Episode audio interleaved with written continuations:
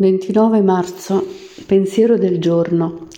Nella mia vita sono entrate alcune persone veramente speciali che sono state uno strumento di guarigione importante.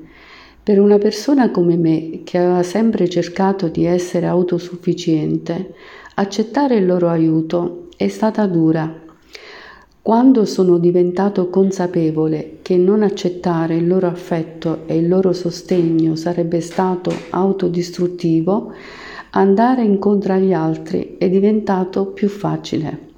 Da quando riesco a lasciare andare l'orgoglio e la paura e ad andare incontro agli altri, scopro sempre di più la mia bellezza interiore.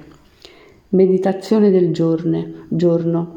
Potere superiore, dammi una gomitata se cerco ancora di essere autosufficiente. Dietro quel muro c'è tanta solitudine. Oggi ricorderò, facendo entrare l'amore, ho trovato me stesso e un potere superiore amorevole.